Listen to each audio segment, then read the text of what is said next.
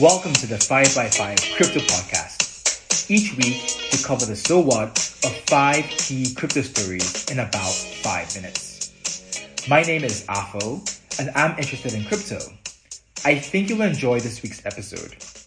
Like and subscribe on iTunes, Spotify, and Substack. Let's go.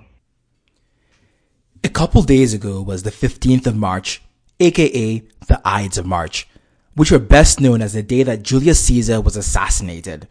What I didn't know until recently is it's also the traditional deadline for Romans to settle their debts.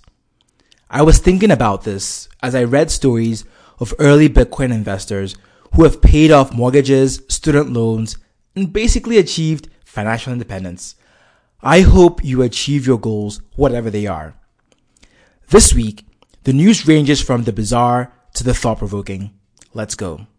Number one, New York man sells fart for $85. Yes, you heard that right. And frankly, that could have been you. Alex Ramirez Mallis, a 36 year old Brooklyn artist and his friends, recorded the sound of their farts every day for a year.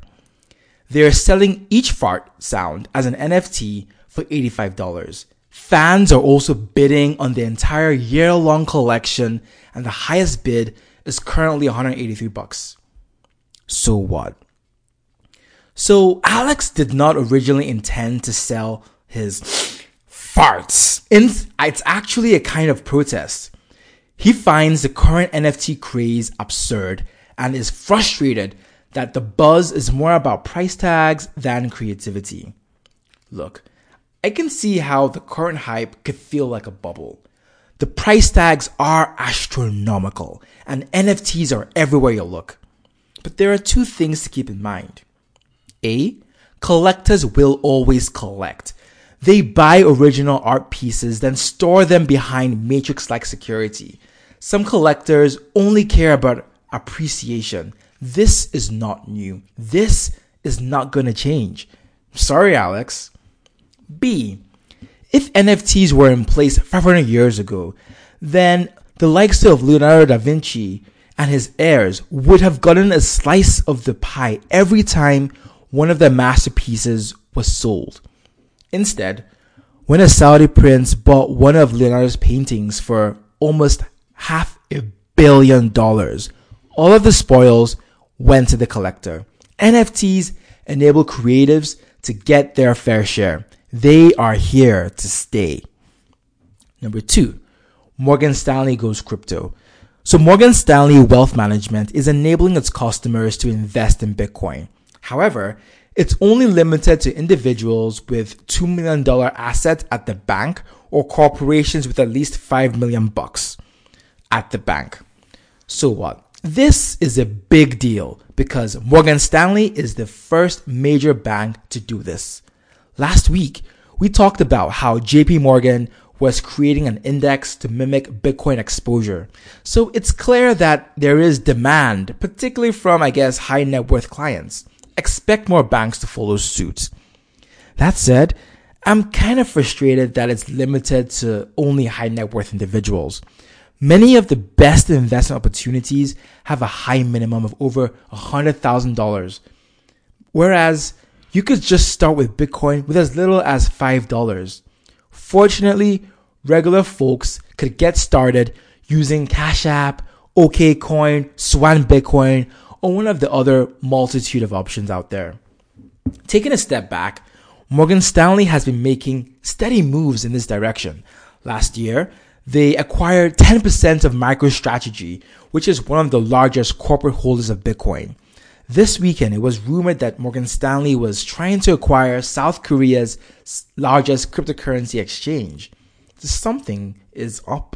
Something is up. Stay tuned here. Number three, the promise of decentralized insurance. A study by Accenture found that 65% of insurance executives believe that they must adopt distributed ledger technology in order to remain competitive. So what? Look, it's important to keep in mind that there is a lot more to crypto than Bitcoin.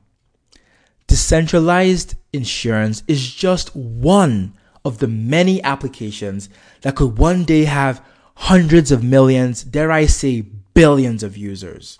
Now, McKinsey estimates that the global insurance industry is valued at about $5 trillion annually. That's equivalent to a quarter of the US GDP. That's a lot.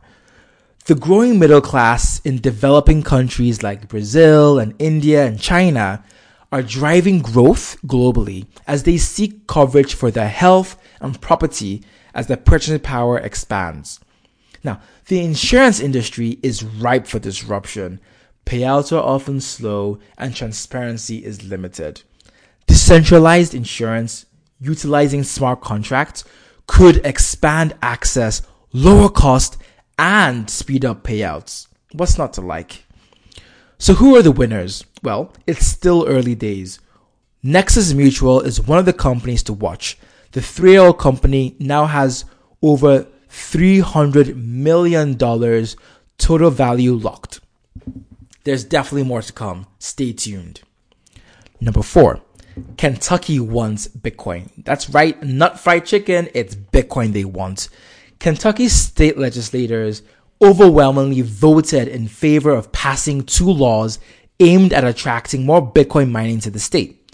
Miners won't have to pay the 6% sales tax nor the 6% excise tax on their drilling, on their Bitcoin mining rigs, electric bills, and mining equipment. So what? The cost of electricity is the single biggest driver of Bitcoin mining costs. Kentucky already has some of the lowest electricity prices in the country. The tax breaks make it even more attractive. According to the EIA, 71% of Kentucky's energy is sourced from coal. Another 20% comes from natural gas. Basically, an increase in Bitcoin mining in Kentucky would likely increase the carbon impact of mining crypto in the US. Hmm. Let's see. Now, taking a step back, we've actually seen an uptick in cities, states, and countries competing to lure in tech companies. Amazon's search for its second headquarters and Miami's ongoing overtures to lure in crypto companies are great examples. Kentucky is definitely throwing its hat in the ring there too. Let's see if others bite. And number five, we, we have a number of upcoming IPOs in the crypto world. Just wanted to go over them real quick just to make sure you're aware and you're keeping them up to date. So, A, Coinbase has delayed its IPO from March to April 2021.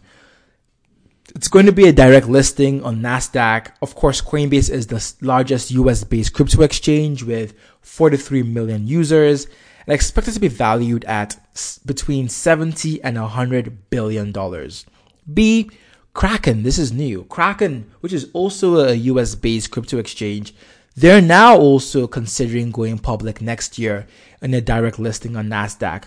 They have more than 5 million users last I checked and is expected to be valued somewhere between 10 to 20 billion dollars whenever they IPO next year. C, eToro. Now eToro is doing something different. eToro is an Israeli based company. They're going to IPO by SPAC.